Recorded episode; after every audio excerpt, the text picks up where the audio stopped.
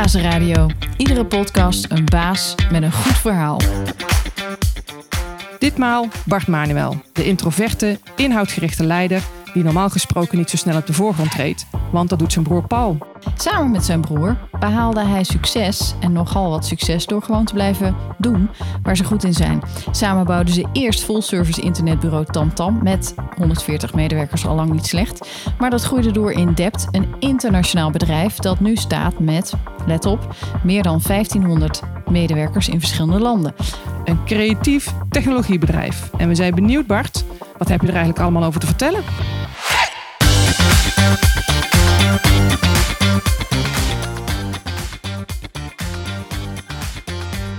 Om maar eens even ergens mee te beginnen. Want jullie hadden je huiswerk gedaan, zei je. We hebben een beetje huiswerk gedaan. Ja, Ja, En ehm, volgens mij ben jij met je broer ooit begonnen. Klopt dat? dat klopt. Dat is het. eh, dat heb je goed gezien. Ja. Ja, dat klopt. Wil je het verhaal horen hoe dat Ja, begonnen vind is? ik leuk. Ja, zeker. Ja, ehm, inmiddels 25 jaar geleden. Eh, ik studeerde nog eh, aan de TU in Delft. En eh, Paul, mijn broer, die was een halfjaartje eerder dan ik eh, klaar met zijn opleiding ook. En zeer ondernemend type. Die heeft een tijd voor een baas gewerkt. En die kwam daar na drie maanden achter. Dit is niks voor mij. Ehm, en hij zag ook in de krant allerhande dingen staan over internet. En hij dacht, ehm, mijn broertje die is, doet iets met techniek die, en computers. daar En moet ik iets mee. Daar moet ik iets mee. Dus dat was van hem vooral heel erg slim. Dus die heeft, eh, bij- heeft mij eh, daarbij bij gesleurd. En we zijn eigenlijk eh, twee weken na mijn afstuderen begonnen met het idee... we gaan, eh, gaan sites bouwen voor bedrijven. En het was heel erg specifiek voor groothandels. Het moesten catalogus eh, websites zijn. Waarom? Dat wisten we ook niet. Maar de eerste website had daar helemaal niets mee te maken. En eh, vanaf daar zijn we gewoon zo, zo breed mogelijk verder gegaan. dus je had een idee en het eerste opdracht was dat niet. Ja, dat, dat is correct. Grappig. Het hele wel- businessplan komt gelijk Ja. in de prullenbak. Ik ben wel heel benieuwd, wie was dan jullie eerste... Wie, Wie was had, onze- wie had er vertrouwen in jullie? Nou, dat, eh, eh, ook dat, dat kwam eigenlijk gewoon uit het, eh, uit het netwerk, uit het warme netwerk. Een, een, een, eigenlijk een beetje een mentor-ondernemer die Paul kende van zijn, eh, van zijn sport. Die vond het wel leuk, dus die zegt, nou jongens, eh, ik wil ook wel een klein beetje helpen. Ik wil een klein beetje investeren. En eh, dan mogen jullie ook voor mij eh, zo'n website maken. Want ja, hij, hij dacht eigenlijk, nou ja, die website, waarom, dat heb ik helemaal niet nodig. Maar laat die jongens maar, de bouwen website. Niemand kijkt ernaar. En ja, dat was eigenlijk de eerste. De eerste serieuze klant van buiten, dat was denk ik het Nederlands Normalisatie Instituut. Eh, of Nauta Dutiel, een van de twee. Ah. Ehm, ja, en toen lukte het gewoon om met, met twee jongens, eh, hè, dus ook voor zo'n grote organisatie als Nauta Dutiel, die toen al best wel gevestigde naam was.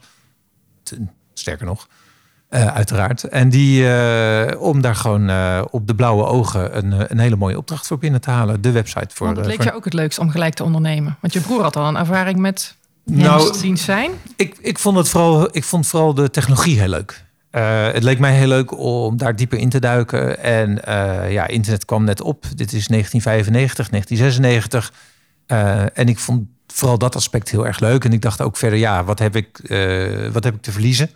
Ik kan gewoon lekker klussen. En als het lukt, nou, dan bouwen we er een mooi bedrijfje van. Maar ik was wat minder bezig met ondernemen zelf. En wat meer met, de, de, eigenlijk met de technologie. Is dat nog steeds zo? En dat, eh, dat er, eh, of heb jij bepaalde eh, kwaliteiten ontwikkeld? Hè? Want zoals jij het introduceert, ehm, vertel je over je broer van dat, dat is eigenlijk een, een ondernemend type. Die zag Ja. kansen, commercieel, en die dacht: hé, hey, ik heb nog zo'n broer, misschien wel handig Ja. om dit samen uit te voeren. heb jij zelf het ondernemerschap ontdekt? Nou, ik, ik, ik, ik denk wel dat ik iets andere dingen inmiddels ook ontwikkeld heb dan alleen maar techniek. Alleen eh, eh, als, ik, als ik echt naar mezelf kijk, dan denk ik niet dat ik per se een, eh, een, een enorme ondernemer ben in die zin. Maar ik heb wel wat bredere dingen over hoe je bedrijfsvoering doet. Hoe je eh, kijk hebt hoe, hoe je met mensen omgaat. Hoe je met, eh, eh, met klanten een relatie opbouwt. Dus dat, dat heb ik inmiddels wel geleerd. Mag ook wel na, na 25 jaar. Maar het pure... ik denk wat belangrijk is... En, en ik wil het helemaal niet alleen over Paul hebben... maar het, een ondernemer, wat wel heel erg belangrijk is, is iemand die zegt, die niet tevreden is met de status quo. En die zegt, ja, het, het gaat nu. En Paul is daar in extreme mate een voor, voorbeeld van. Uh, het gaat nu goed, dus het moet anders. En dat is, uh, uh, ja, dat is iets rusteloos, wat, wat gewoon echt een karaktertrek is en wat moeilijk te leren is. Ja. En ja, sommige mensen hebben dat. Ik heb dat zelf wat minder. dus ja, dat, ik denk niet dat ik dat heel makkelijk ga kunnen leren. Dat. Maar dan moet je misschien jezelf niet tekort doen, want je zegt... Nee hoor, nee, nee. Ja, gedaan. Dus ik doe mezelf... Waar zit jouw ondernemerschap dan in? Hoe ziet dat eruit? Nou, ik denk dat mijn ondernemerschap uh, uh, zit erin uh, dat ik... nou, A, de, de, de, de inhoud van ons vakgebied goed doorgrond. Mm -hmm. En nog steeds probeer daar ook een goed beeld van te hebben... van wat gebeurt er, welke technologieën, welke digitale ontwikkelingen zijn er... welke digitale vraagstukken liggen er bij onze klanten? Hoe gaan we dat beste oplossen? Met wat voor soort propositie? Dus daar, uh, langs die kant, daar, uh, ja, uh, daar ben ik heel erg mee bezig. En daar vind ik ook dat wij onszelf continu moeten blijven vernieuwen. En ook daar ben ik, ben ik niet tevreden met, met de status quo. Hè? Want ik vind niet dat als we iets op een bepaalde manier altijd gedaan hebben, dat we dus daarom altijd maar op die manier moeten blijven doen. Um, en ik de, ik vind in de groei die wij hebben doorgemaakt, nou, daar gaan we het ongetwijfeld straks nog wel even over hebben, vanuit het, het oorspronkelijke bureau uh, Tamtam naar Dept, uh, over hoe we dat hebben uitgebouwd door middel van acquisities en hoe we dat organiseren. Ook daar heb ik wel het een en ander in, uh, in bijgedragen, denk ik. Ook in het nou, nadenken over het structureren en over hoe we daar met al die mensen omgaan, et cetera. Dus dat is, hm. daar heb ik wel degelijk het een en ander denk ik, in geleerd. Mooi. Ehm, we, we, kwamen hier net, Marjolein en ik, een prachtig gebouw uh, binnen. Jullie zitten hier op een, op een uh, fantastische locatie. Uh, maar toen we binnenkwamen zagen we ook een hele hoop prijzen. Ja. Zijn dat ook meteen de hoogtepunten voor jou van wat je hebt gedaan? Of als ik jou de vraag zou stellen, wat zijn voor jou echt um, hoogtepunten, succesmomenten? Ik Valt vind... dat samen met die prijzen? Is dat de erkenning? Of heb je andere dingen waar, jij, waar jouw hart sneller van gaat kloppen als je daaraan terugdenkt? Nou ja, ik denk uh, er zijn een, paar dingen. Kijk, uh, hoe meet je dat je succesvol bent? Dat is altijd heel lastig. Hè? Want je uiteindelijk um, moet je voorkomen dat het gesprek heel plat wordt over we hebben uh, zoveel groei gemaakt, of we hebben zoveel winst gemaakt, of we hebben zoveel. Ik weet het niet, we hebben zoveel mensen in dienst. Want dat is vaak voor heel veel mensen toch wel de definitie van succes. Uh, en ik denk in een bureau uh, zoals het onze, waar het gaat over creativiteit, waar het gaat over slimme oplossingen verzinnen, waar het gaat om onze klanten op een andere manier helpen.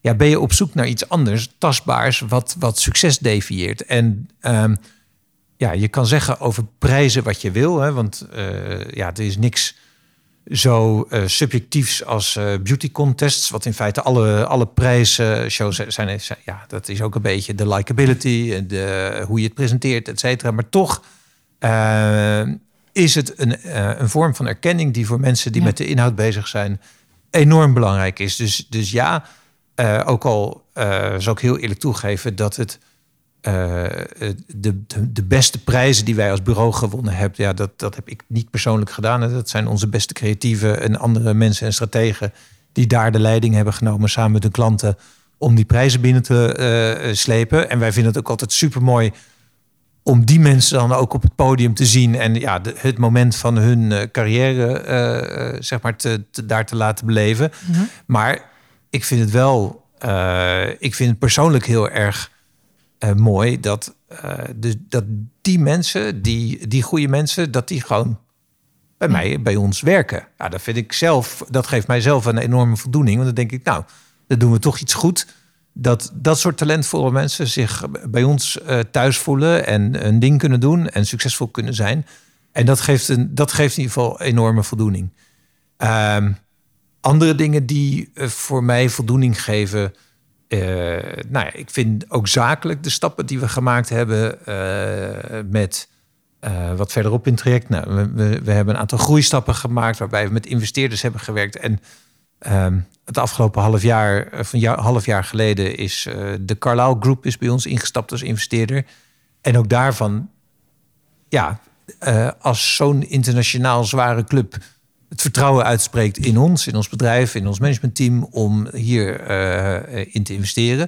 Dan denk ik, nou, dat, dat, hebben we toch maar mooi, dat hebben we nog maar mooi gedaan. Mooi. En als ze ook specifiek vragen, hey, beste Bart, beste Paul, willen jullie wel ook aan boord blijven in de komende vijf jaar? Want we vinden het leuk en belangrijk als jullie erbij zijn. denk ik, nou, dat, is, dat kan ook mooi. anders, ja, Ja, ja, het kan ook zijn als ze zeggen. Hebben jullie eigenlijk helemaal niet. En bedankt. En bedankt. Wil je zo snel mogelijk uh, laat de sleutels lekker liggen. Ja, nee, dat, uh, dat, dat was het gelukkig niet. Ja, ja. noemt hele mooie dingen. Want heb je een moment zeg maar, waar je zegt van ja, maar daar ben ik dat eigenlijk het meest trots op. Je noemt al een paar dingen, maar je zegt van joh, in die 25 jaar, als ik zo eens terugkijk, dat is voor mij echt een mooi moment geweest. Ja, ja, nee, ik vind het heel moeilijk om één moment aan te wijzen. Nogmaals, we hebben hè, de, de diverse, uh, uh, diverse echt wat markeringen. Dat je zegt, nou, dat, dat is één specifiek ding. Hè. Dan, dan, ik denk de stap die we gemaakt hebben met Waterland, de stap die we nu gemaakt hebben met Carlaal, dat zijn wel echt hele duidelijk aanwijsbare dingen. Dingen rondom uh, verhuizingen die we gedaan hebben, uh, de festivals die we gemaakt hebben. Ik denk dat ik, nou, als ik dan toch één ding.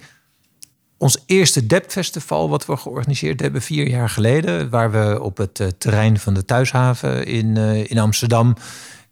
dat het ons lukte om daar volgens mij met 1500 mensen uit de, nou, onze klanten en relaties en collega-bureaus en andere mensen uit, uit de digitale industrie bij elkaar te halen. En als je daar dan de dag mag openen uh, en nou ja, iedereen welkom mag heten. En als je dat allemaal zo ziet, dan denk je, nou, dit is wel echt heel mooi. Dat, dat, voor mij was dat ook een van de hoogtepunten, om dat te zien en iedereen bij elkaar te zien. Ja. Mooi, dus dat went niet. Successen afgelopen 25 jaar.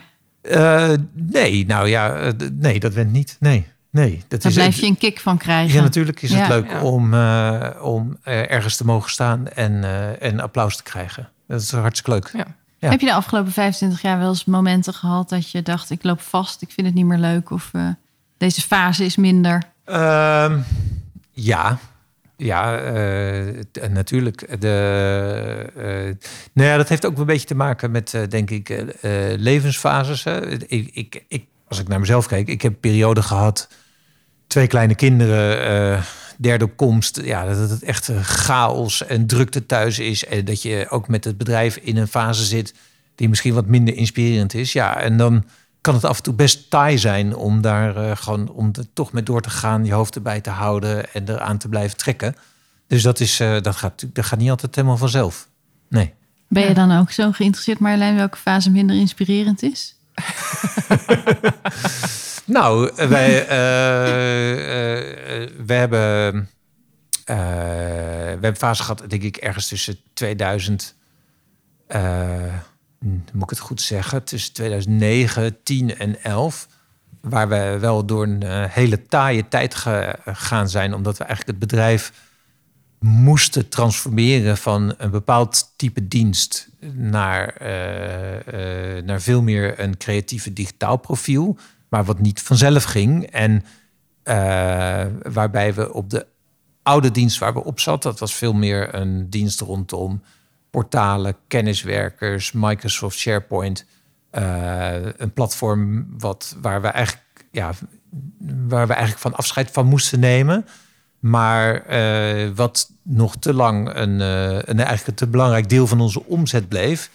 Ehm, en wat ons remde in het opbouwen van een nieuw stuk van onze propositie. En dat uh, uh, toen op een gegeven moment ineens met een, uh, in een soort glijvlucht de, de, de, de, de oude business aan het afbouwen was, maar de nieuwe business er nog niet stond. Ja, dan heb je wel een, een vrij taaie situatie.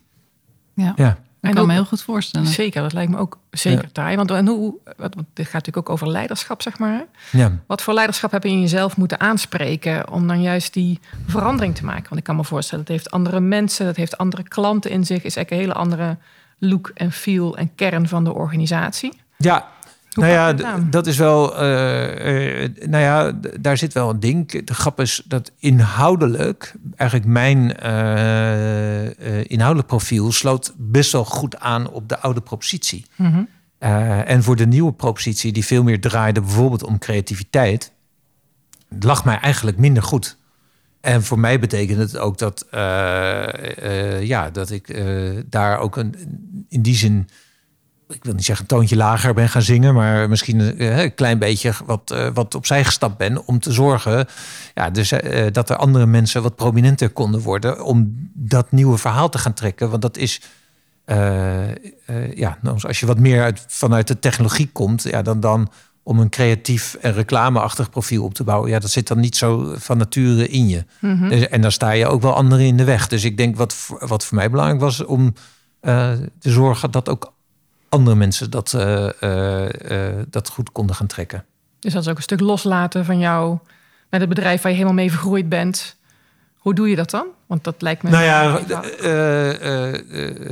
um, de grappig genoeg past het wel beter bij hè, mijn compagnon bij Paul zijn profiel. Mm -hmm. Dus die heeft daar denk ik weer ook weer heel hard aan getrokken.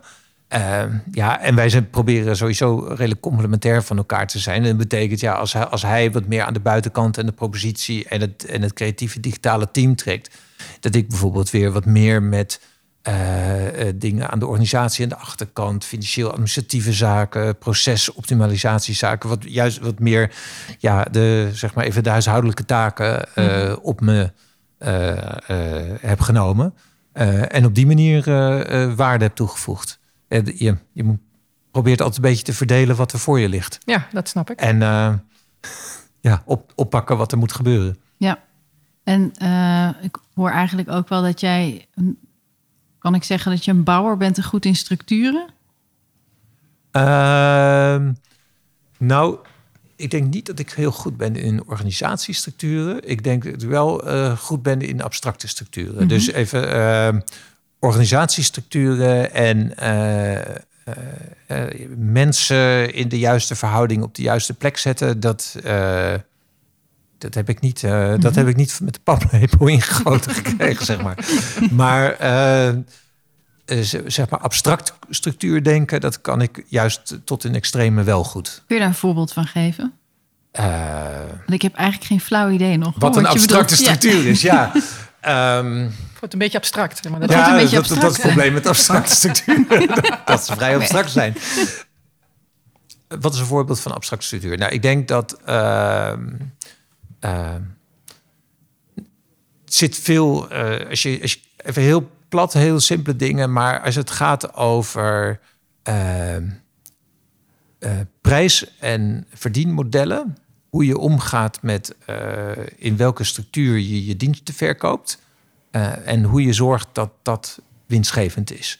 Uh, je kan daar denken aan Agile Scrum uh, proposities. Je kan denken aan fixed price proposities. Je kan denken aan uh, naar allerhande mixvormen. Dan kom je al snel in de waterscrum-achtige uh, dingen. Daar zal je vast wel eens van gehoord hebben. Ja, het zijn mooie mengvormen. Ja. ja. Ja, niet altijd positief. Voor zeker. De, zeker niet voor de dienstverlener. Dus om daar goed mee om te gaan en te zorgen dat zeg maar gewoon de, de, het, het model van de propositie, dat, dat, dat, daar, dat het economisch goed werkt voor het bedrijf. Hm. ik denk dat ik dat ik dat wel doorzie en dat ik dat daar wel mede vorm aan kan geven. Hm. Belangrijk. Ja, ja. ja er moet gewoon uh, geld verdiend worden. Mm -hmm. Dat is zeker een basis. En dat is, nou, ja, dat is het. Ja, dat, dat, ik noem dat een abstract model, maar uiteindelijk is het natuurlijk gewoon heel concreet. Ja, ja uh, je, je, uren, je projecten en je euro's. En dat moet gewoon kloppen. Ja. En hoe nemen jullie daar mensen in mee? Want je bent natuurlijk als initiatiefje begonnen. Dat wordt een bedrijf, dat wordt een veel groter bedrijf. Dat ja. wordt veel meer mensen. Hoe, uh, nou ja, hoe ben je daarmee omgegaan? Nou ja, dat, uh, als je kijkt door de, door de loop van de tijd, dan, uh, dan, dan hebben we natuurlijk echt een, een hele stoet aan mensen voorbij zien komen eigenlijk. Hè. Dus dat, dat zijn eigenlijk verschillende generaties van mensen door het, door het bedrijf heen gegaan. En we hebben wel altijd wel gezocht naar van nou, hoe kunnen we zorgen dat het niet alleen maar altijd de grote Paul en Bart show blijft. Hè. Dus we mhm. hebben altijd wel heel bewust gezocht van nou, om te zorgen dat er een managementteam kwam, dat de andere mensen ook mede verantwoordelijkheid uh, uh, konden krijgen. Maar in alle eerlijkheid, als je een relatief klein bedrijf hebt en nou, zeg even tot een man of 100, 120, 130, dan blijft dat heel moeilijk. Want in die orde van grootte, daar is dat, dat uh, zeg maar eigenaarschap en, en oprichterschap en directieschap is zo met elkaar verweven, al was het maar voor de, de buitenwereld, dat het gewoon heel lastig is voor, uh, hè, voor mensen die van binnenuit doorgroeien om uh, dezelfde positie en dezelfde standing te verwerven. En als je niet uitkijkt, dan krijg je altijd zoiets van ja, nou, nou dan is er een, hè, dan is er een directeur.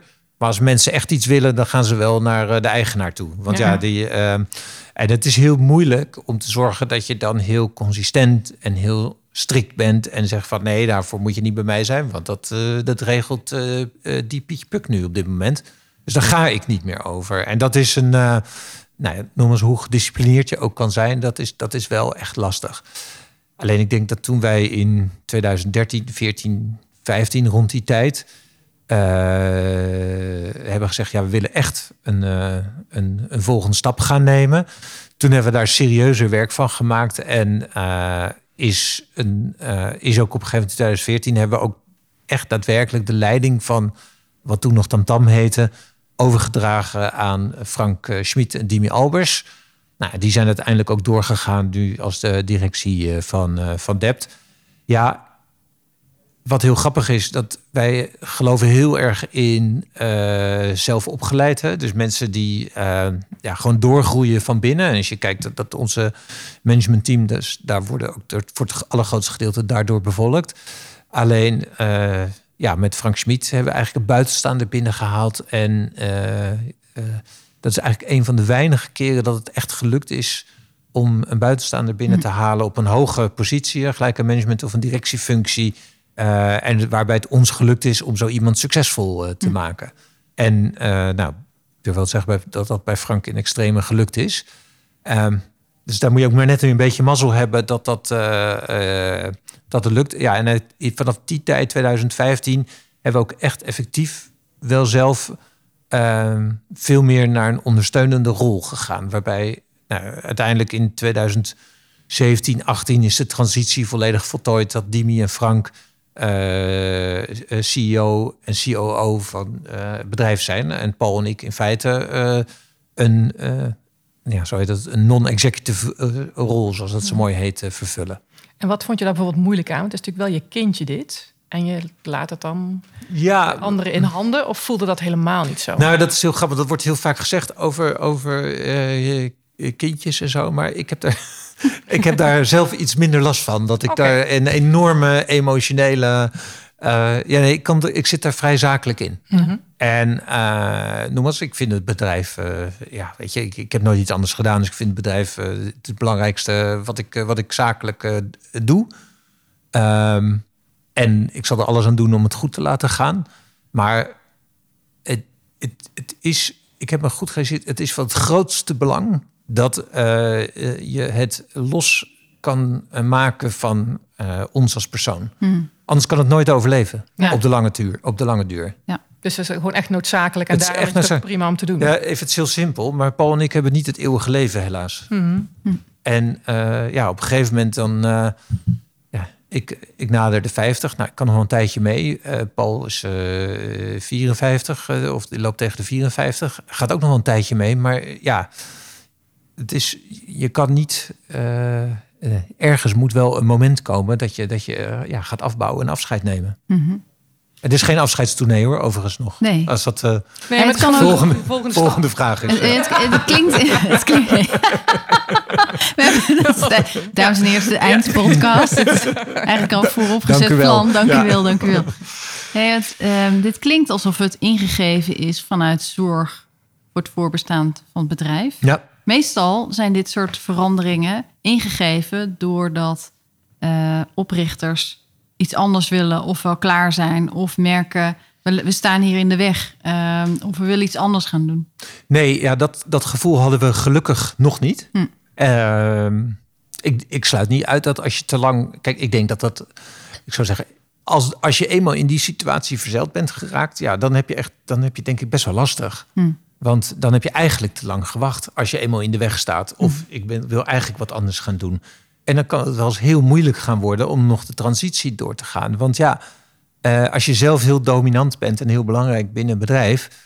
Uh, ja, dan kan het natuurlijk niet zo zijn dat je van de ene op de andere dag hè, daar aan een nieuwe eigenaar verkoopt en dat hij zegt, nou is goed, ga, jij maar op het strand zitten.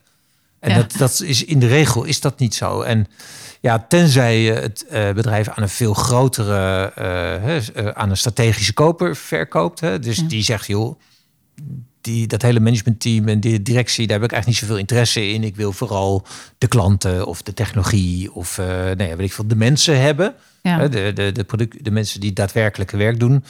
Uh, ja, dan kan het wel. Maar ja, dan, dan, dan, is, dan is het klaar met je bedrijf. Want dan wordt het binnen twee jaar geïntegreerd en dan, dan is het weg. Ja, en maar zo'n dus, ander soort situatie. Dat is een andere situatie, ja. Dat het als je het zo hoort beschrijven, dat het eigenlijk op een soort organische manier neem je steeds meer afstand ervan. Ja. Juist omdat het belangrijk is voor het bedrijf. Ja. En ik kan me voorstellen, even aanvullend op Brechtje, dat je, je krijgt ook steeds meer tijd en misschien wel de kriebels om denkt, oh wacht, maar nu kan ik ook weer eens iets anders oppakken.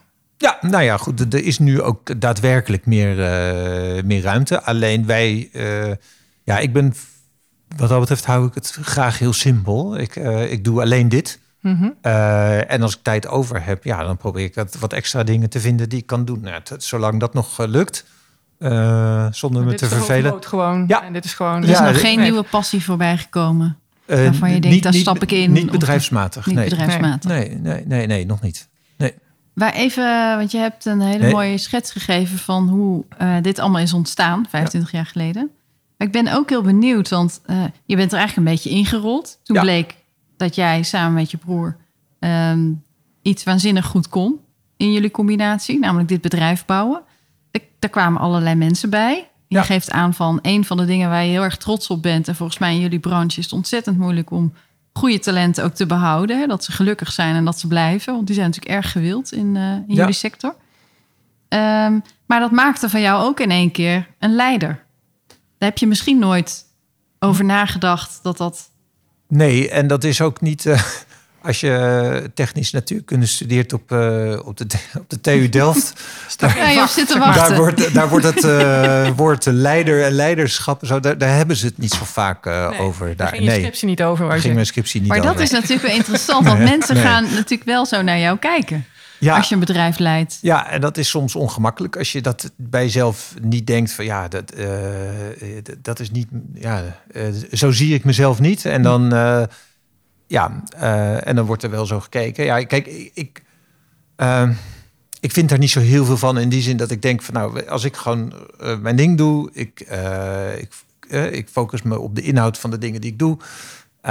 ja, en als mensen dat, ja, mensen mensen zullen er ongetwijfeld naar kijken. Maar ik, het, probleem, ik hoor daar ook niet zo heel veel van. Je hebt nooit feedback daarop. Nou ja, mensen zeggen wel eens wat, maar je hoort. Maar het is natuurlijk niet zo dat. Uh, ja, dat, ik kan me, laat ik zo zeggen, ik kan me voorstellen dat er best mensen zijn die een, soms een drempeltje voelen om uh, naar ons toe te stappen. Om te zeggen van hé, hey, ik vind dit niet goed. Of uh, zou je daar eens wat meer aan willen doen? Mm -hmm. Of mhm. andere dingen dat is nou eenmaal de realiteit. Mhm, en dat is denk ik niet omdat wij heel veel drempels opgooien, verre van.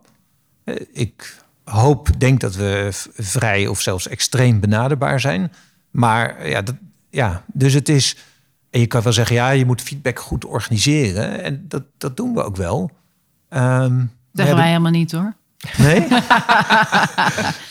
maar ja, weet je, uh, ja, ik, ik denk dat. Uh, uh, ja, dat een junior account manager, die misschien wat verder van ons weg staat, dat die niet direct de behoefte zal voelen om te zeggen van, nou, ik ga eens even vertellen wat, wat ik van de baas mm. vind. Wat voor soort uh, leider ben jij? Ben je iemand die, die, die op de bankjes gaat staan met uh, motiverende speeches? Nee, nee, nee. Dacht ik al. Jullie kunnen het. Nee, nee, helemaal niet. Nee, ik vind het... Uh, ik, nou, ik denk zoals voor veel mensen doodeng om voor een, voor een zaal te staan. En dus... Ehm, zeg maar even de, de, de motiverende speech. Ja, dat, dat, ik zal, dat, dat heeft Paul eigenlijk altijd gedaan uh, in, de, in het verleden. Dus de, ja, dat is eigenlijk zijn uh, adres. Um, en nu doet Dimi dat. Uh, en daar zit dat denk ik veel meer van nature in. Wat ik wel leuk vind, is, dan komt hij weer. Ik vind het, ik vind het niet, niet erg om voor een zaal van een paar honderd man te staan om het over de inhoud te hebben. Ja, ja. En dat vind ik leuk. En zeker als het echt iets is waar ik, waar ik echt in zit ja, dan, dan, dan wil ik daar echt wel gewoon graag over praten. En dat is ook heel motiverend. Ja, Ja, dat is- dus, eh, mensen- over het inhoud. Ja. Mensen vinden, eh, ja, het gebeurt regelmatig dat, dat mensen niet weglopen. Dus dat is, Hey. Nou, dat dat is fijn. nieuws. Ja, Ja. ja, ja. Ja. Want heb je een idee hoe ze jou zouden omschrijven als leider? ja, dat zou je eigenlijk aan, uiteraard aan andere mensen moeten vragen. Ehm, Dat gaan we zo meteen doen hoor. Ja? ik een rondje. Nee hoor. Ehm, ik denk eh, dat mensen denken eh, serieus. eh, ik denk dat ze denken slim. Ehm, ik denk dat ze denken misschien wat introvert. Ehm, maar wel met het goede voor het bedrijf en de mensen altijd in gedachten. Dat, ik denk oprecht dat, dat mensen dat denken. Dat hoop ik. Ik hoop dat het eruit komt als je het ze vraagt. Oké, mooi. Ja, heel mooi. Wat Brechtje en ik altijd interessant vinden, en daarom ga ik even bij Toets, zo jij daarnaar kijkt, zeg maar, is het principe van zelforganisaties in orde, eh, Ja. als leidinggevende stijl. Ja. Hoe zien jullie dat? Passen jullie dat toe of juist helemaal niet? Of... Gaat het automatisch Ja. bij jullie?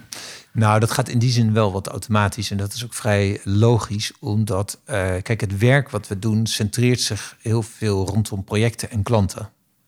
Ehm, en vaak voor een wat langere aaneengesloten periode. Mensen, we zeiden, hebben een project, hebben een klus voor die klant van vier maanden, of een klus voor die klant voor zes maanden. En, en soms ook, we hebben een, een redelijk aantal klanten waar gewoon doorlopend eh, team op zit.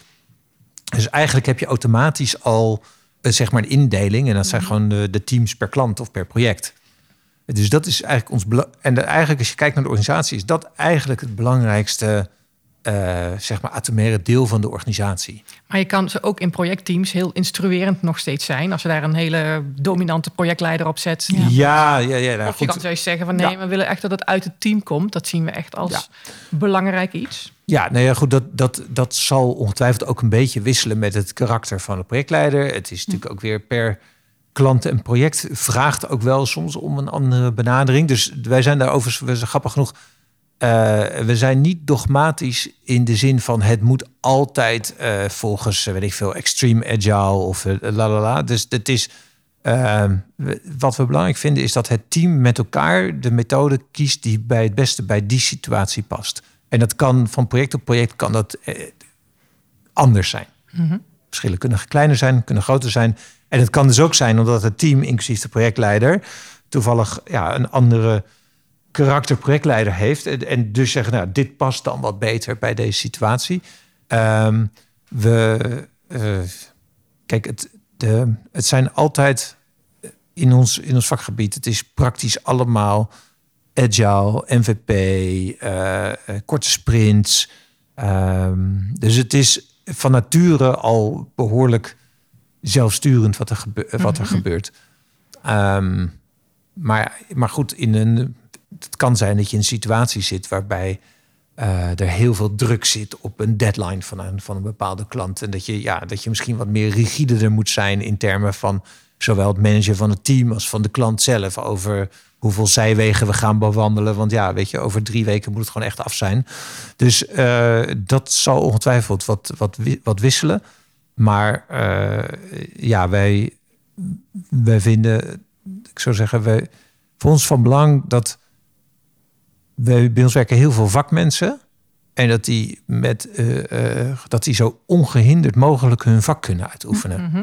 En eh, die mensen die hebben daar rust voor nodig aan hun kop.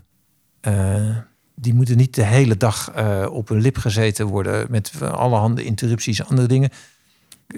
Als je aan het coden bent, bijvoorbeeld, we hebben eh, nou, flink stuk front-end developers, back-end developers. Maar dat is, eh, eh, dat is een complexe, eh, dat is heel complex in je hoofd om dat te doen. En ik heb het, ik heb het een tijd gedaan. Ehm, wat er gebeurt is als jij een- codeprobleem moet oplossen, je moet in je hoofd, daar komt hij weer, een abstract model maken van, van het probleem wat je aan het oplossen bent. En dat, je zit ondertussen zit in je hoofd zitten de, de brokken van de code en de modules en de, nou ja, weet ik veel, de functies of andere dingen. Die heb je daar eh, aan gemapt. Maar voordat je dat model in je hoofd bent, hebt, ah, ben je wel een kwartier of een half uur verder. En dat is weg bij een interruptie. Ja. En dan ben je weer dat aan het opbouwen. En dat is, dit is bekend uit de literatuur. Dit is ook, hè, dat wordt vaak gezegd. Maar het is ook echt zo. En de, nou ja, dat is één van de aspecten waarom ik zeg van ja, die, die mensen moeten uh, heel veel autonomie en heel veel rust hebben om hun vak uit te kunnen oefenen. Betekent niet dat ze zich vier weken kunnen opsluiten zonder wat van zich te laten horen. Maar dat gaat niet. Want uiteindelijk, weet je, we zijn geen kunstenaars. Uh, er moet gewoon iets opgeleverd worden en je hebt met elkaar uh, afspraken. Mm -hmm. Maar goed, binnen de structuur van Scrum en je stand-ups, je sprints, is dat prima te organiseren. Ja. En we hebben natuurlijk ook in de afgelopen periode ja, goed gemerkt. Grappig genoeg, ik had. Uh, ik heb daar een post over gezet op LinkedIn over wat statistiek die wij zagen uit, uh, uit onze softwarestraat.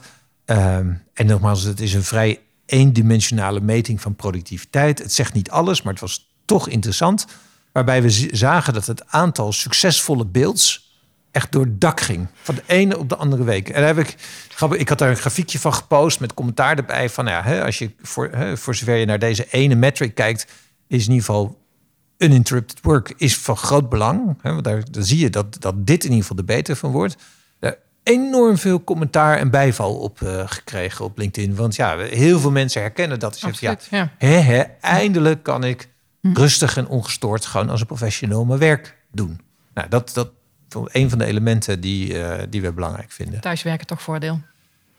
Voor dat gedeelte wel. Uh, ja, en ook heel veel nadelen in termen van creativiteit en teamwerk. Maar voor, ja, voor dat gedeelte denk ik wel.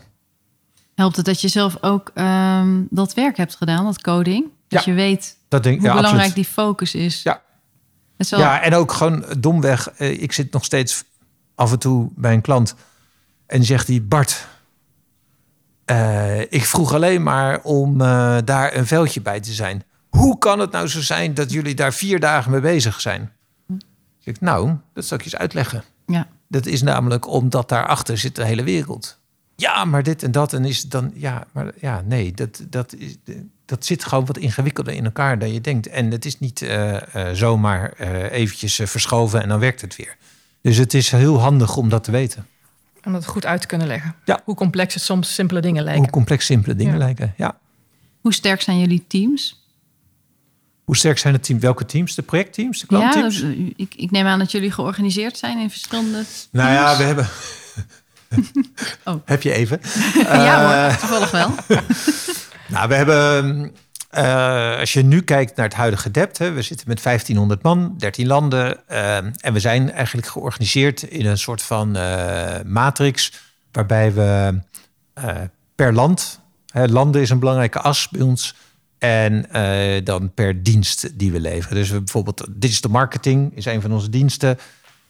Daar hebben we in Nederland een team, digital marketing Nederland, DMNL. Nou, we hebben ook in Duitsland datzelfde team, DMDE.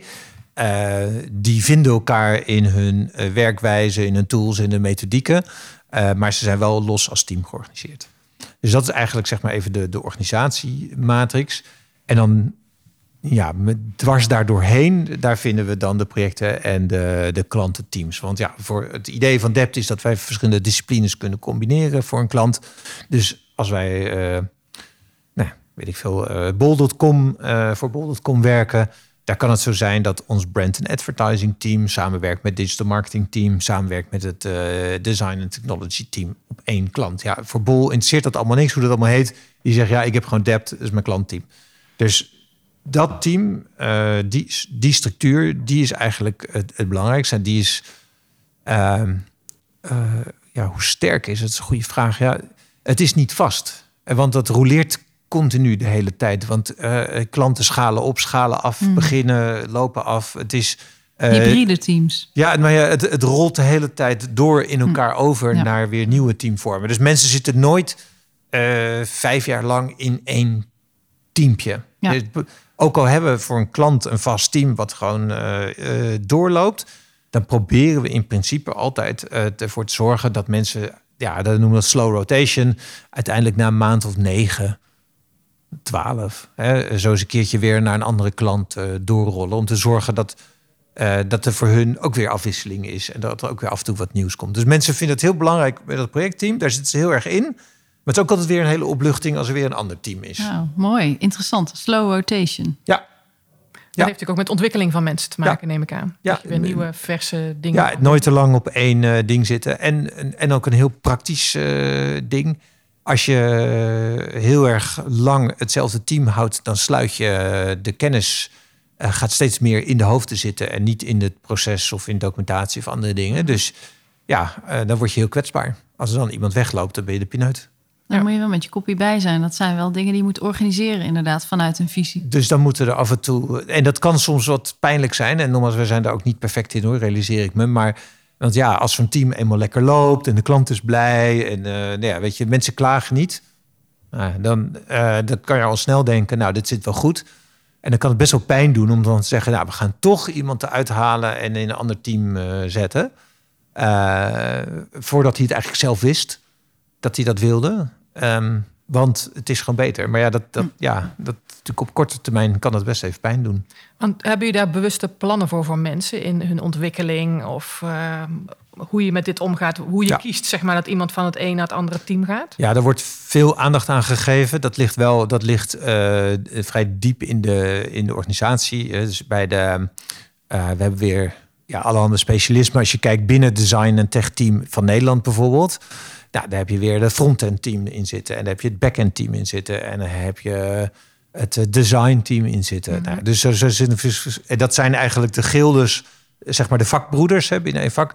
En die zijn eh, de leads van die team, die zijn eigenlijk het, het belangrijkste voor de zorg voor de, voor de mensen. Dus die zorgen ervoor dat hey, eh, ontwikkelt iemand zich inhoudelijk genoeg. Eh, maar ook inderdaad, zit hij lekker op zijn plek daar bij dat en dat team. Eh, wordt het reizen bijvoorbeeld niet eh, te veel? Hè? Want soms dan, ja, moeten we ook eh, teams bij klanten op locatie doen. Eh, als je het aan iemand uit Ridderkerk vraagt om elke dag naar Amsterdam te reizen. Nou, gelukkig is dat, dat is een van de voordelen van nu, is dat eh, van allemaal eventjes van de baan. Dus mensen winnen heel veel tijd terug. dus dat gezeur, dat hebben we nu even niet. Dat, dat is wel lekker. Dat is even fijn. Even de voordelen. Even de voordelen ervan hebben noemen. plukken. Ja. Maar zo'n Ja. organisatie, dat heb je niet vanzelf. Ehm, Nee. Hebben jullie je wel eens laten bijstaan? Zijn jullie met vallen en opstaan? Hebben jullie daar een visie in ontwikkeld? Want ik denk dat dit wel een belangrijk eh, onderscheidend vermogen kan zijn... waarom jullie succesvol zijn binnen jullie branche. Is dat je Ja. toch je op een bepaalde manier goed organiseert. Ja, nou ja, uiteraard hebben we daar wel, ons, eh, wel eens ons laten bijstaan. Eh, al moet ik zeggen, niet overdreven veel. Maar wat we vooral gedaan hebben, en, en, ehm, is het regelmatig veranderd. Ja, En ehm, ook daar, komt daar komt hij weer. Op het moment dat we dachten van nou, dit, dit loopt wel, dan was het toch vaak weer zo van ja, maar hè, misschien eh, moeten we toch eens anders proberen. En eh, ja, we hebben, als je kijkt door de loop van de, van de jaren, is, dat, is het eh, best wel vaak gekanteld. En dan, dan, was het, dan lag de focus weer heel erg op het vak. En dan lag het focus weer heel erg op de klant. En dan, ja, wat zijn de primaire assen waar langs je het organiseert? Dat is, de, daar hebben we vaak aan, eh, aan gesleuteld. Eh, ook gewoon om te kijken, ja, wanneer, is het, eh, wanneer werkt het? En het is nooit perfect, want ja, als je weer het ene op focust, dan gaat het weer ten koste van de interne samenwerking. Als je weer het andere focust, dan verlies je weer productiviteit, snijverlies op uren. Dus dat zijn allemaal dingen die lastig zijn om in balans te brengen. Dus dat is eigenlijk het continu verbeteren... wat als een Ja. heel belangrijk principe Ja. bij jullie eigenlijk... Ja, en verbeteren op. eh, dat is multidimensionaal, hè? Want je, moet, eh, je probeert verschillende dingen eh, in de gaten te houden: de medewerkerstevredenheid, de klanttevredenheid, de projectresultaten, het bedrijfsresultaat. Dus je hebt zoveel van die assen, die, en die, moet je, die schuifjes, die probeer je allemaal zo hoog mogelijk te krijgen in Mhm. balans. Maar ja, als je één schuifje omhoog trekt, dan kan het zijn dat dat heel erg ten, ten koste gaat van een ander schuifje. Dus het, truc is daar om te zorgen dat je, ja, dat je daar eigenlijk een beetje als een geluidstechnicus continu aan staat te pielen om te zorgen dat, dat, het, dat het klopt met Ja. elkaar. En wat is voor jullie het moeilijkste schuifje? Ehm, het moeilijkste schuifje. Eh, nou, ik denk dat, dat eh, eh, wij, wij zeggen eigenlijk altijd drie dingen. Happy clients, happy debtors, profitable growth. Dat zijn onze drie belangrijkste thema's. Ehm, happy clients staat echt voorop. Die staat niet een toeval op één. En dat is heel hard. Maar dat betekent dat happy debtors in zekere zin ietsje ondergeschikt zijn. zijn wel vrij goede tweede. We zijn wel ietsje ongeschikt aan de happy clients. Dus ja, het kan zijn dat mensen vervragen om iets vervelends te doen. Weet ik veel, extra reistijd te pakken. Want ja, het moet nu even voor die, eh, eh, voor die klant. Ehm, en dat, dus dat, ja, ik wil niet, wil niet zeggen dat het per se het moeilijkste is, maar dat schrijf je is wel het belangrijkste om die, om die goed te houden. Mhm. En dat kan dus soms de kosten gaan van je, van je, van je, prof- van je profitable growth of van de, van de medewerkerstevredenheid. Maar we meten dat eh, eh, continu. Eh, grappig. We hebben sinds een jaartje of drie, denk ik, gebruiken we Picon, medewerkerstevredenheidsonderzoek. En de grappen daarvan is dat het een, eigenlijk heel veel meetpunten oplevert. Het is dus niet één eh, grote enquête, één keer per twee jaar. Eh, ook geen gut feeling, maar er gaan heel veel soort van mini-polletjes komen erbij bij, bij de mensen langs. Dus het is, je zal het ongetwijfeld kennen. Ik zie je knikken. Ja. Ja. Ehm, en het, wij, eh, de, grappig genoeg, de dingen die je daarin ziet, daarvan zeg je ook inderdaad van, hé, hey, ja, dat klopt. Dat wist ik wel. Nou, dat, zit je dan, dat is van twee kanten goed. Blijkbaar eh, wijst het ook echt ergens op. En blijkbaar, nee, zit je ook vanuit de, eh, eh, vanuit de, de niet-cijfermatige kant blijkbaar diep genoeg in de organisatie om, om dat te snappen van, oh ja, dat, daar, is- daar is gedonder of daar zijn mensen niet blij of daar is nou ja, ontevredenheid en dan, dan kan je daar wat aan doen. Ja, want er zijn natuurlijk ook bedrijven die dat juist andersom zeggen of zien. Ja. Ja. maar als ik maar blije mensen heb, ben je heel simpel te zeggen, Ja. dan komen die blije klanten vanzelf wel. Ja, dat zou kunnen. Ge- eh, geloof ik ook wel. Dat dat ook prima kan. Alleen, ehm, ja, dat zit nou even, en noem het Dat is jullie ouderwets. DNA. Ja, dat is nou eenmaal ouderwets. Zo, zo kijken, eh, ja, zo zijn we er ook altijd mee begonnen. En ik denk dat, eh, eh, ja, zowel Paul als ik daar echt in extreme mate begrijpen dat eh, de klant de boterham betaalt. Ja. Het is een beetje een ouderwets principe, maar dat is wel, ja, weet je, wij zijn een urenbedrijf, we zijn een dienstverlener. Eh, dus het, het is, ja, de klant betaalt eh, de boterham. Mhm. Zo simpel is het. Die Hey. moet blij zijn. En die vertelt het weer aan iemand anders, et cetera. En we hoorden een... eh, Me- voor medewerkers geldt natuurlijk ook, die vertellen ook aan, aan hun vrienden of het leuk is of niet om er te werken. Maar oh, Je vindt het ook allebei belangrijk. Klein detail. ja, je, je, je kan ook, snap ik van, ook echt heel goed hoor. Dus het is ja. vanuit de andere kant kan je hetzelfde eh, zeggen eigenlijk. Dat als je teams op één zet of eh, Ja. eh, happy, happy debtors. Happy Depsters. Ja. Ja, met een S. Ja. Eh, dat je op een gegeven moment wel klaar bent, dat die niet meer zo happy zijn eh, als de bevlogenheid eruit gaat. Dus met andere woorden, je kan in een project verzeld raken met een klant en dan is het heel erg moeilijk en helemaal niet leuk en dan wringt het aan alle kanten en dan scoor je misschien heel erg laag. Ja. Maar de bevlogenheid uiteindelijk om iets af te leveren waar de klant tevreden mee is, kan ook op de lange termijn voldoening geven. Met andere woorden, ehm, medewerkers leuke dingen te doen geven, ja. Wil niet altijd zeggen dat dat voldoening geeft Nee. in hun werk. Nee, nee. Dus ik- dat is ook de relativiteit natuurlijk van het meten van tevredenheid. En hè, dus nou ja, eh, het moet in het geheel gezien worden. eh, niet leuke dingen tot een, toch tot een goede, goed einde brengen, kan heel veel voldoening geven. Ja, Dat, dat gezegd hebbende, ik snap heel goed dat je van niemand kan vragen om eh, continu alleen maar eh, eh, rotklussen ja. eh, te pakken. Want op een gegeven moment denk je, nou, nu heb ik wel voldoende Ja. voldoening eh gekregen. Dan, eh, ja, maar jij bent er zo tijd- goed in die rotklussen. om shit op te ruimen. Ja, Ja. eigenlijk. Zonder namen te noemen eh, van, van klanten. Maar wat is nou echt een voorbeeld van een hoofdpijndossier? Want ik kan me wel voorstellen dat binnen jullie werk het soms behoorlijk lastig is om Ja. aan de wensen van de klant te voldoen en die happy eh, customer eh, voor elkaar te krijgen. Happy client. Eh, ja, en, en, en ja, zonder namen te noemen en specifiek te zijn. Maar je, wij, wij zijn denk ik wel inmiddels. wij kunnen het patroon weer herkennen van waarom het misgaat. Dat er hele, hè, een hele ambitieuze vraag uitgesteld wordt. Dat wij daar wat te naïef ingaan. Eh, dat er veel beloftes gedaan worden. Dat het projectmanagement daarop niet sterk genoeg is. Nou ja, je kan het plaatje zo uittekenen. eh, en iedereen is- heeft erin gezeten. Eh, en dan op een gegeven moment kom je in de, ja, de situatie van hel. Dat de klant zegt, ja, maar ik mag toch verwachten dat. Ja, daar word ik dan ook wel eens bijgeroepen. En dan denk ik ook inderdaad, ja, potverdik, je hebt ook gelijk. Jij mag ook gewoon verwachten dat.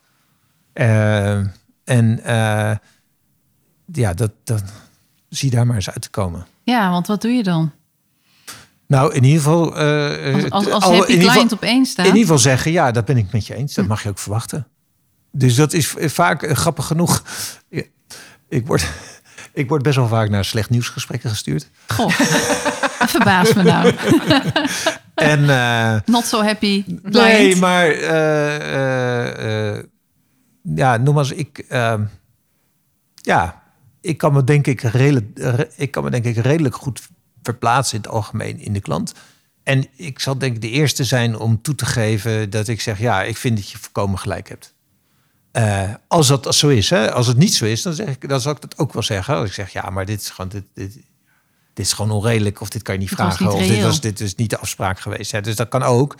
Uh, maar uh, ja, ik ben meerdere keren denk ik wel eens ergens binnengelopen dat de messen redelijk geslepen klaar lagen.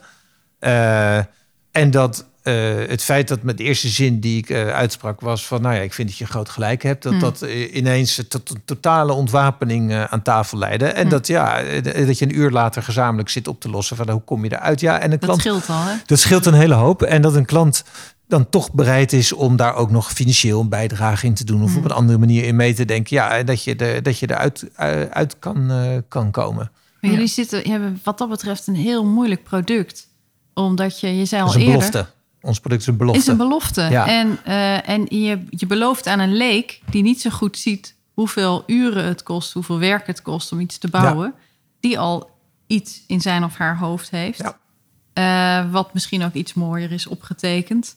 Ja. Uh, en naarmate het project vordert, is het ook vaak gewoon verwachtingen managen. Ja, nou wij zijn ook heel blij met, uh, met Agile Scrum als methodiek. Wat we in, ja, goed, in de afgelopen tien jaar de grappig genoeg dat ook aan de klantkant, denk ik, de professionalisering gaat hard. Hè. Ik bedoel, dat, verreweg de meeste klanten die ons benaderen, uh, die, die hebben al heel veel projecten gedaan. Die hebben zelf in de bureauwereld gewerkt. Dus die weten echt prima hoe het, hoe het, het spel werkt en hoe het in elkaar zit. Um, en ik denk wat, waar we echt wel heel veel baat met elkaar bij hebben, is nou ja, als je in zo'n wat professionele omgeving zit om die onzekerheid en die onduidelijkheid ook gewoon eh, met elkaar te benoemen. Klant zegt het ook en zegt van nou ja, oké, dan gaan we een, een, een, een project in met alle sprints en MVP's en tussenopleveringen van dien om het, om het risico te beheersen. En dan wordt het ook, dan kan het ook. Uh, het dan is, wordt het ook veel transparanter, wordt het, belofte. Ja, en dan, nog kan, en dan nog kan het uh, lastig zijn hoor, als je Hè, als je toch bij aanvang had gezegd, nou, we schatten wel in dat er na acht sprints dat het toch wel het begin er moet er zeker staan, wat je ongeveer hier schetst. Daar zit ook een impliciete belofte in. En dan, ja, als je na zeven sprints zegt, ja, we, we krijgen. We krijgen de basis nog niet aan de praat. Ja, dan, dan wordt het ook echt een heel lastig gesprek. Dus ook daar zit beloftes in. Maar zeker de klanten waar we een langere, en dat zijn er steeds meer, een, een lange relatie mee aangaan een gezamenlijk team opbouwt om uh, gewoon stap voor stap een digitale omgeving verder uit te bouwen. Ja, daar manage je het eigenlijk elke twee weken de verwachting. En dat is top. Ja, hey, want even dan, we hebben het nu over de hoofdpijndossiers, maar even wat marketing voor jullie. Voor zover jullie het nodig hebben. Wat zijn dan de troetelprojecten? Ja. Noem eens een paar mooie klanten waar jij trots of blij mee bent. ja, en zijn met jullie. Ja, nou ja, uh, mooie, mooie, mooie trajecten. Ik denk wat. Uh, wat, nou, wij zijn bijvoorbeeld heel trots dat wij voor Bol.com het ja, lead agency zijn, zoals dat zo mooi heet. Dus wij mogen vrij veel bepalen over wat, er, hè, wat je ziet op tv, online, het radio van, van Bol. Um, wat daar onwijs mooi aan was aan die relatie, was toen de corona uitbrak. Ik denk, op, ik denk dat dat weekend van 15 maart bij ons een team met een paar mensen van Bol zaten. We zeiden van nou, we hebben een idee. Uh, wij willen. Uh, het gaat helemaal mis hè, de komende weken. Mensen thuis en dat. We moeten als Bol daar iets voor gaan doen. Of wij willen als Dept voor jullie met Bol daar iets voor gaan doen. Daar is het concept bedacht, de thuisblijvertjes. Um, en daar is letterlijk in vier en een halve dag is een complete propositie ontwikkeld, uh, digitaal helemaal neergezet, waarbij een, uh, voor een, uh, volgens mij voor 1 euro of zo een onbeperkt lezen abonnement voor, voor kinderen was ontwikkeld en neergezet en live en helemaal in de verkoop. En de reclamecampagne eroverheen om dat te, te pushen en te promoten. En daar zie je bijvoorbeeld van, nou, als je de meerwaarde als je elkaar goed kent, als je aan de relatie hebt gebouwd, als je team hebt, als je de, niet alleen de plaatjes kan maken, maar ook de hardcore technologie kan implementeren.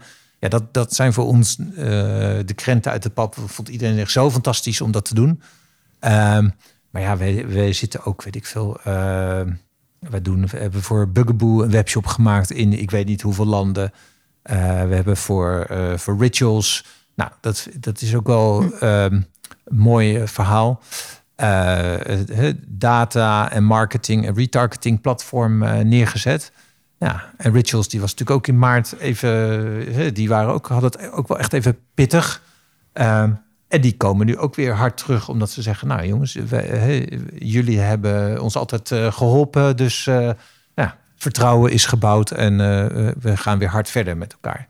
Dus dat soort relaties en klanten is echt superleuk om, uh, om, te, om te hebben en te doen. En dat klinkt heel inspirerend. Ook die, uh, de thuisblijvertjes. Dat ja, zijn, dat, is een hele mooie actie. Dan, ja, moeten ze ook in, dan moeten ze zoveel vertrouwen hebben in, in jullie als bureau... dat ze binnen een paar dagen ook zo'n grote beslissing... Ja, maar het kan helemaal niet natuurlijk, normaal gesproken. Nee. nee. want dan voordat je dat op de agenda van een directievergadering hebt... Juist. en de dingen hebt, ja. oh man. En dat was het mooie, van ineens kon er wel heel veel. En dan, uh, ja, en dan zie je dat het, dat het ook allemaal kan. Ja, dat is echt super mooi. Mooi. Dat is heel mooi om te horen. Ja. Hey, ik vond het super om een heel mooi voorbeeld te horen van iemand die van inhoudelijk leiderschap uh, is. Ja. Een hele mooie, mooie aanvulling daarop. En ik vroeg me nog af, heb jij nog iets wat je zegt van ja, maar dat vind ik zo zonde dat ze me dat nou niet gevraagd hebben. En dat zou ik al die luisteraars toen je hierheen reed vanmiddag, denk ik, ja, maar dat had ik minimaal eigenlijk willen vertellen. Dit, minimaal dit moet erin komen. Nou, jij weet ook, toen ik hierheen reed, uh, toen had ik vooral haast om hier op tijd te zijn, omdat ik niet op mijn afspraak was. Dus uh, Um, ik heb de, tijdens de rit niet heel erg hard kunnen nadenken. Um, wat ik. Um, uh, dingen, waar, ja, onderwerp waar ik het graag over zou willen hebben. Ja, ik, ik denk dat het, uh, het, het onderwerp waar we het even over hebben gehad in termen van uh, transitie van de, de, zeg maar even de opvolging binnen het, binnen het bedrijf. Mm -hmm. Dat dat een van de dingen is als je kijkt naar gewoon naar puur naar ons hoe wij het hebben gebouwd en, en, en daar leiding aan hebben gegeven en, en hoe we het ondernemerschap hebben ingericht en hoe we verder willen. Dat dat wel een van de dingen. En, en nogmaals ook met een klein beetje geluk uh, van de juiste timing op het juiste moment. Maar dat zij zo, dat, dat moet je ook maar net hebben. Uh, ik, ik ben daar wel echt heel erg trots op dat dat gelukt is bij ons om dat goed te doen. En ik zou daar. Uh, aan heel veel ondernemers die misschien 10, 15, 20 jaar bezig zijn, uh, echt aanraden om daar op een goede manier over na te denken. Over, ja, weet je, hoe, wat wil je uiteindelijk verder met je bedrijf? Ja. En, en dat goed te doen. Goed nadenken over opvolging en hoe je ja. dat dan organiseert. Dat ja, want als je, gaat, als je, als je er niet zo erg hard over nadenkt en je komt inderdaad het punt dat je er eigenlijk zelf niet zoveel energie meer voor hebt, of dat je denkt van ja, uh, ik sta eigenlijk al een beetje in de weg, ja, dan kan het wel eens te laat zijn om je bedrijf nog zelfstandig door te laten leven. En dat zou, ja, dat zou natuurlijk heel jammer zijn, denk ja. ik, voor de meeste mm. mensen. Ik denk voor, voor veel ondernemers natuurlijk een soort van de grootste droom is dat je uh, dat het bedrijf zelfstandig doorgaat. Mm -hmm. Maar dat is niet makkelijk. Nee. Dus je moet dat voor zijn. Daar moet je voor zijn. Ja, ja, want anders, uh, voor je het weet, wordt het uh, ja, ingevouwen, opgerold en dan is het weg. Ja. Ja, en ik vond het wel mooi wat je daarin zei. Omdat veel ondernemers dat ook wel heel lastig vinden. Dat kindje, wat je zei, dat heb ik eigenlijk helemaal niet. Dus eigenlijk, wat ik het gevoel erbij heb, je hebt het echt anders gelabeld. We hebben, de doelstelling is het voorbestaan. Dus dat hielp mij in afstand nemen. Ja, ja, dat is dat een goede in, samenvatting. Uh, ja. Dat helpt in loslaten. Ja. Uh, wat dan voor veel ondernemers zo moeilijk is om het ja. af te geven of een stuk uit handen te geven. Ja, dat, denk, dat denk ik wel. Ja. ja. Hey, hartstikke bedankt voor dit uh, voor dit hele leuke gesprek. Aan het begin dachten we van uh, een uur redden we dat. Ja, dat redden we makkelijk, zie je maar weer. Ik wil meer nou hoor. Ik heb nog een set vragen, maar die bewerk voor een volgende keer. Oké. Helemaal goed. Nou, ging hartstikke goed. Dankjewel. Nou, dankjewel Nou ja, voor dit gesprek. voor het mooie gesprek. Tot zover het interview. Wij hopen dat je geïnspireerd bent geraakt en dat het je aanzet tot nadenken over je eigen leiderschap en keuzes die je maakt in je leven. Wil je meer horen? Wij hebben nog een reeks fantastische gasten in de aanbieding. Abonneer je op Bazenradio en pak ze allemaal mee. En we komen graag met je in contact. Heb je complimenten of tips? Wil je reageren inhoudelijk? Laat dan een berichtje achter. Voor nu zeggen wij tot de volgende baas. Thank you.